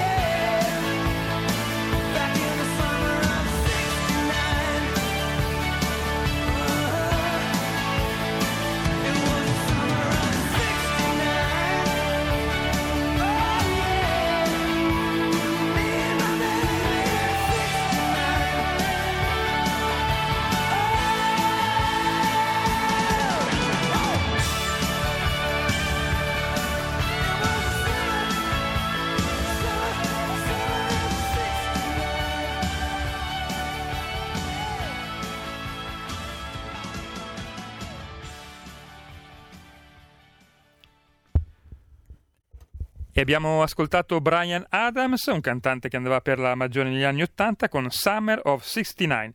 Ora diamo, ridiamo la linea a Pierluigi Pellegrini.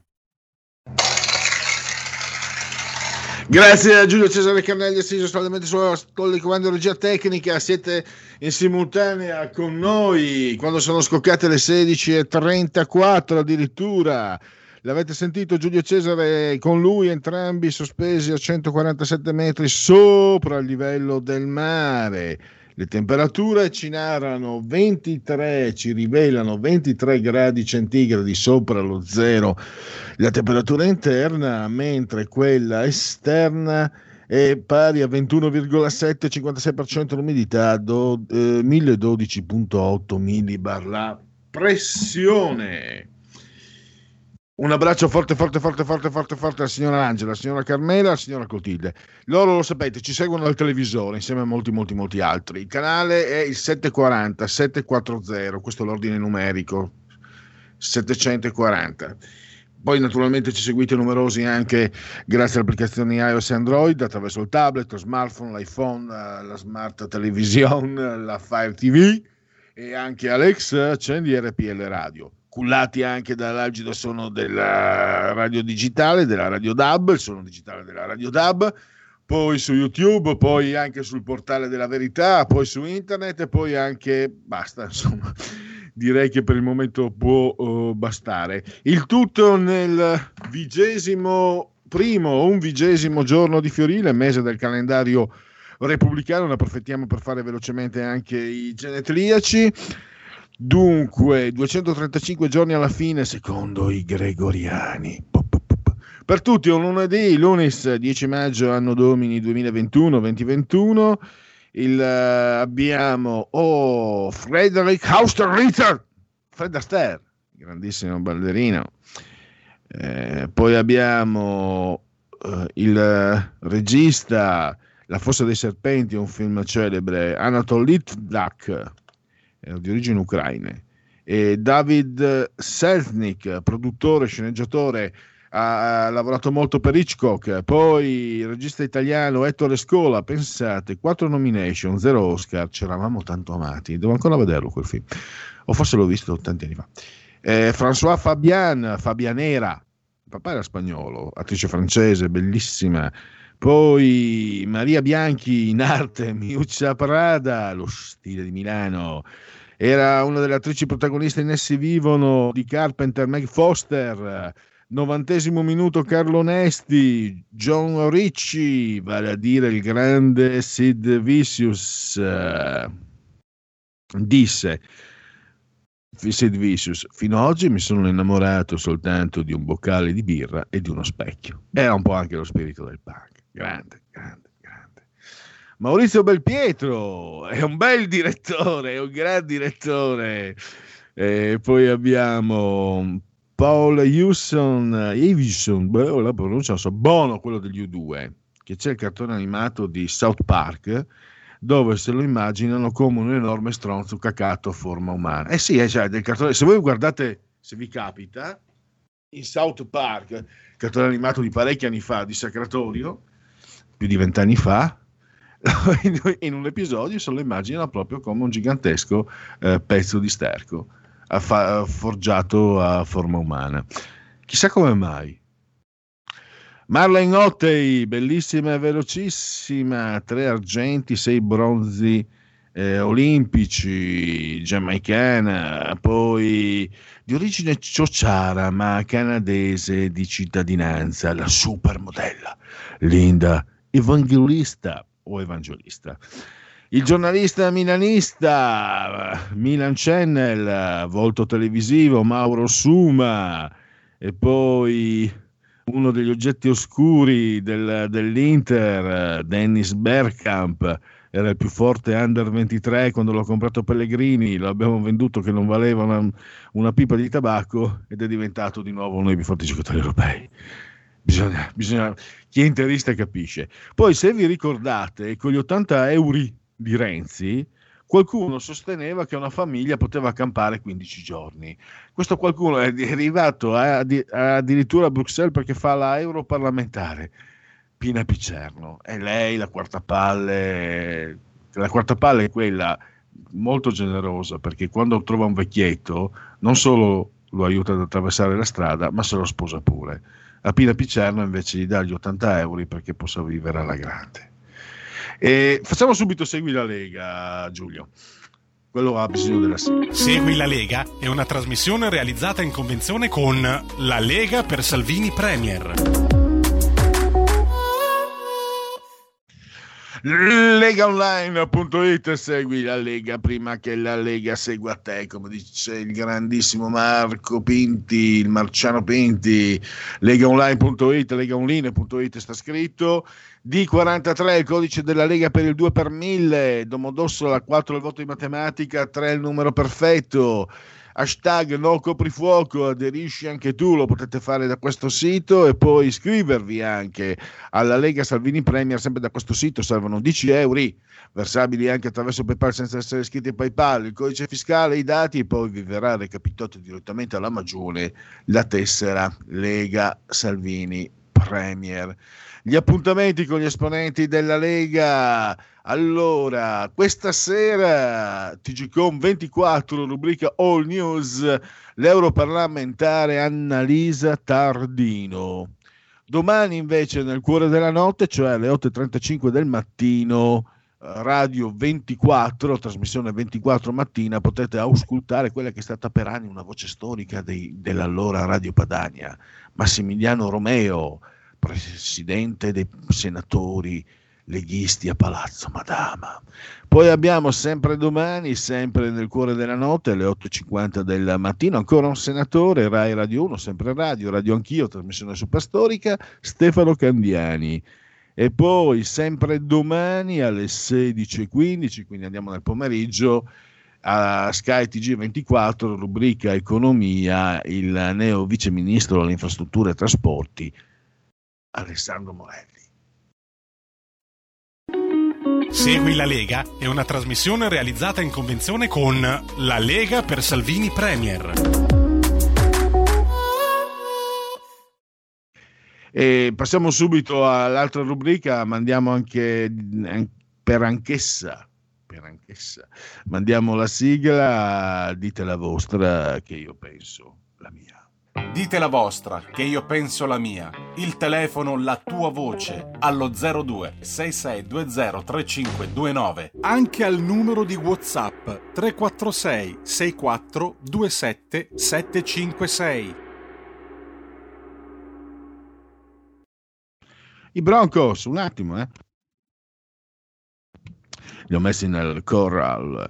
Dunque, il tema che ho pescato oggi, sapete che c'è sempre il tema libero, mi ripeto, dunque, sui muri delle città italiane sono apparsi per magia dei manifesti effiggianti lui, Giuseppe Conte, che guarda rivolto allo sguardo rivolto al cielo, lui pensa in alto. Ah a Giuseppe Conte, persona credibile che ha operato per il bene comune. Il nostro grazie.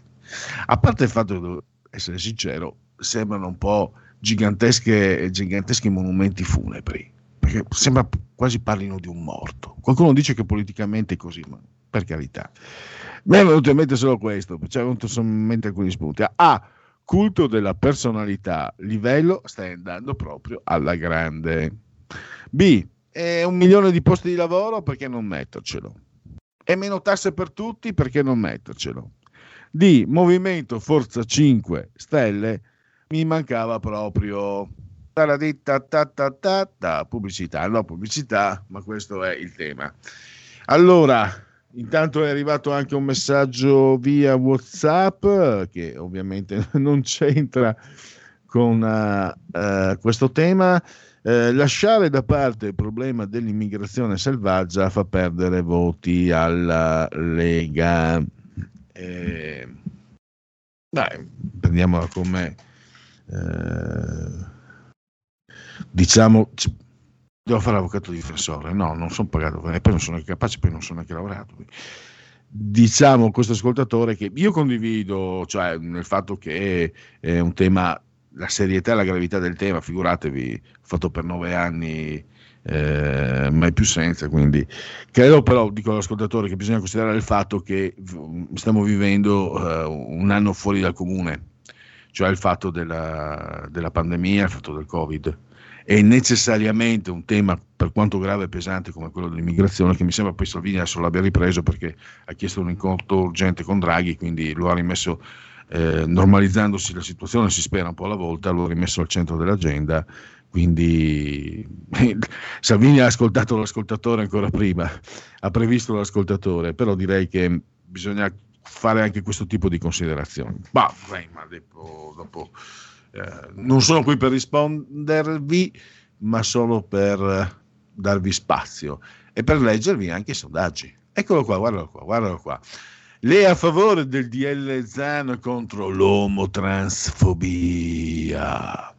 Allora, complessivamente, nonostante la grande propaganda, sono favorevoli il 44,1%, quindi non la maggioranza.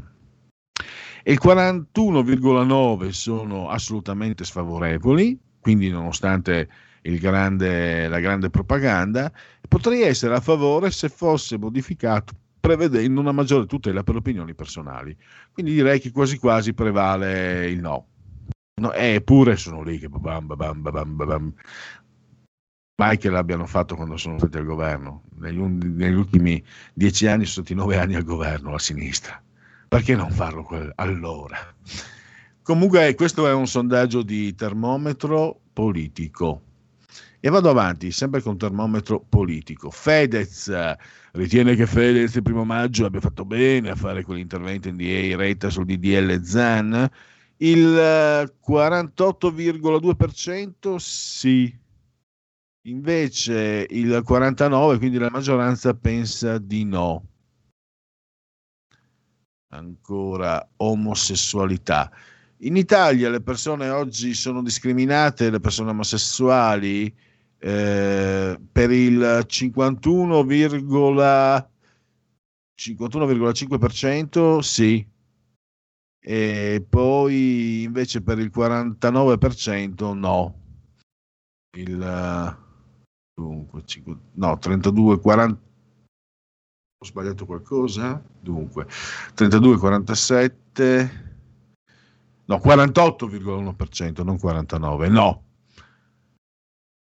E non sa lo 0,5%. Poi discriminazioni omosessuali. Il tema della discriminazione contro gli omosessuali debba essere priorità della classe politica 33,8 pensa di sì, sì decisamente, sì alla pari, insomma faccio, una, faccio la somma al volo. Invece il 45,9, eh, quindi la maggioranza, pensa che non sia un tema di urgenza uh, principale, quindi abbiamo uh, 33,8 e 45,9, quindi decisamente sembrerebbe prevalere il buon senso sempre secondo il termometro politico. Le spira fiducia a Mario Draghi come Premier. Allora, ehm, 51,7 sì, 45,8 no.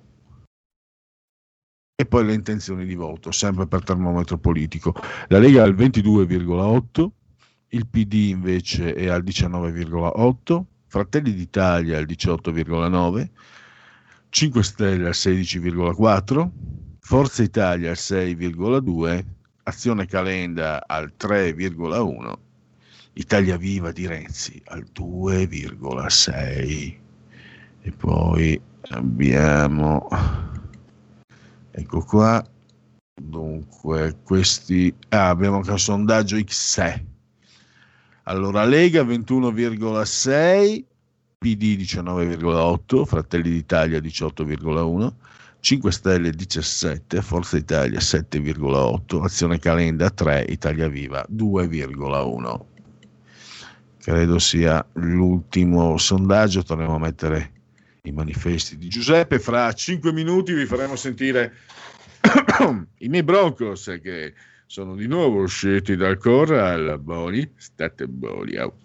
E andiamo a leggere ancora sondaggi. Eh, Dunque, Allora, oibò, oibò. Andiamo a vedere un po' uh, altri sondaggetti. Dunque, questo è un sondaggio. Appena si apre, ve lo saprò dire. Apriti sondaggio, apriti documento demoscopico, rivelaci e rivelati. Gli italiani e la giustizia è, è Demopolis, commissionato da 8 e mezzo.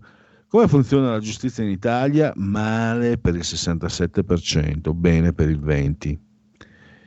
Cosa, cosa non va? La lentezza per l'80%, mancanza certezza della pena per il 45%, politicizzazione di alcuni magistrati 31%, gli errori giudiziari il 19%.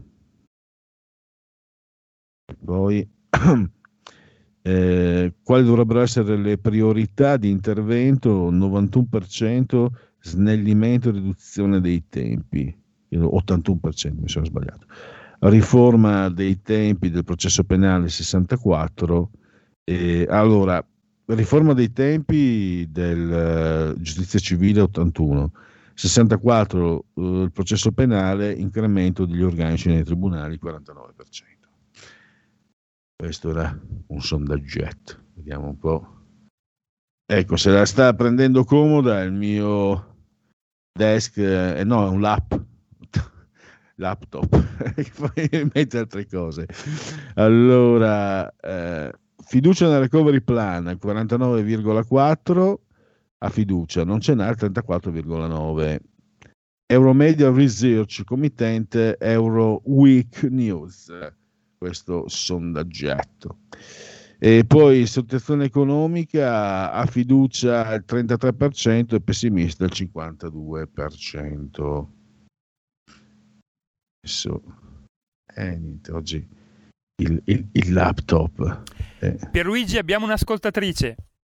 Eh, diamo la parola a chi ce l'ha. Pronto? Sì, buonasera signor Pellegrino. Due cose volevo dirvi stasera. La Rossa Ravenna dedica una via a Norma Cossetto. Perché non si potrebbe fare anche qui da noi? E seconda cosa, la scuola d'estate ho sentito. E secondo me, signor Pellegrini, vogliono uccidere il turismo. Eh, perché questa scuola d'estate? Non si rendono conto di quanto sia pesante un anno scolastico tra lezioni in DAD e in presenza, proprio non si rendono conto che quel poco di turismo, secondo me sempre spelacchiato, dico io, ormai rimasto in Italia verrebbe ulteriormente danneggiato o forse è proprio questo che vogliono. Inoltre i prevedibilmente pochi studenti parcheggiati, direi, a scuola, cosa recupererebbero mai nell'AFA dei mesi estivi? La saluto, buonasera. Grazie alla nostra ascoltatrice. Ehm, proseguiamo con l'ultimo sondaggio Ipsos commissionato ai TV Movie. Eh, L'Italia ha reagito bene, prevale il buonsenso relativamente al Covid per il 35%. Ci stiamo comportando male, rischiamo troppo il 53%, non sa il 12%. Poi i festeggiamenti per la vittoria dello scudetto dovevano, trovare, dovevano evitarli il 62%. Juventini! Mm. Che batosta ieri che avete preso. Grazie Milan. Era eh, impossibile evitarli per il 25%, non sa il 13%. Sì, però gli 8.000 che erano per il DL Zan, quelli non avete niente su. Ah, bravi. Ah. Ve la meritate proprio l'Italia, italiani, eh, ve la meritate proprio.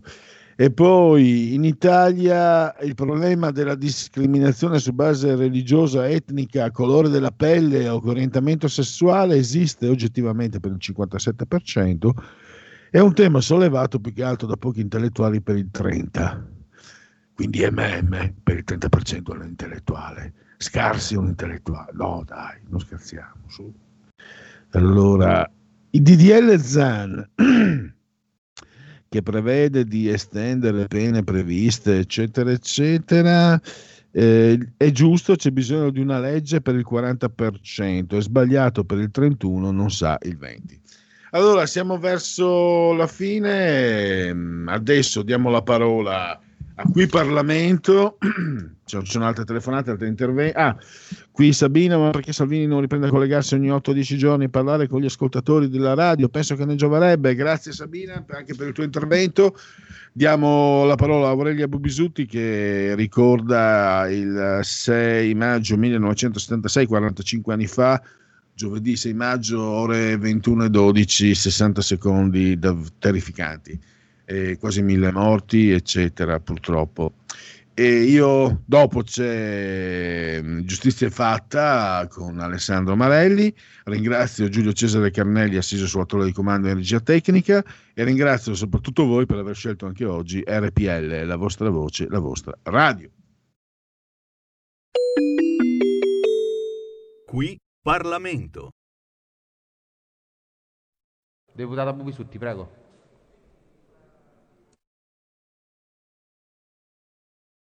Grazie Presidente.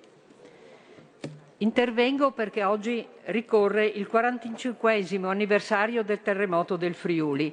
Desidero ringraziare i miei colleghi del Friuli che mi hanno dato la possibilità di fare questo intervento anche perché io c'ero allora e sono, credo di essere veramente la persona che più ha vissuto dall'inizio quella terribile tragedia. In 59 secondi quasi mille vittime, 119 comuni coinvolti. È ricordato tra i cinque peggiori eventi sismici che hanno colpito l'Italia nel Novecento. 75.000 edifici danneggiati, 18.000 cancellati, 40.000 senza tetto. Noi ricordiamo Gemona del Friuli, Venzone, credo tutti quanti li ricordino, però vorrei ricordare anche i molti paesi non conosciuti piccole comunità che sono state devastate in quei 59 secondi, ma non soltanto in quei 59 secondi del 6 maggio. Ricordo che l'11 settembre e il 15 eh, settembre ci sono state altre scosse fortissime che hanno minato anche la forza e il coraggio che i friulani avevano ripreso in quei mesi. Il mio intervento di oggi vuole innanzitutto ricordare e rendere omaggio in quest'Aula della Camera alle mille vittime di quegli terribili eventi. A loro,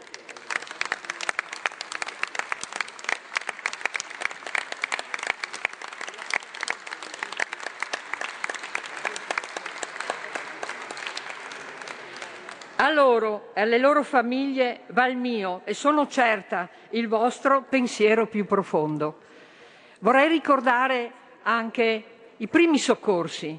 I primi soccorsi sono stati dati dagli alpini, che voi sapete il Friuli aveva un contingente fortissimo per la sua storia. Guai a chi pensa oggi di far togliere a quegli alpini la divisa e il loro cappello.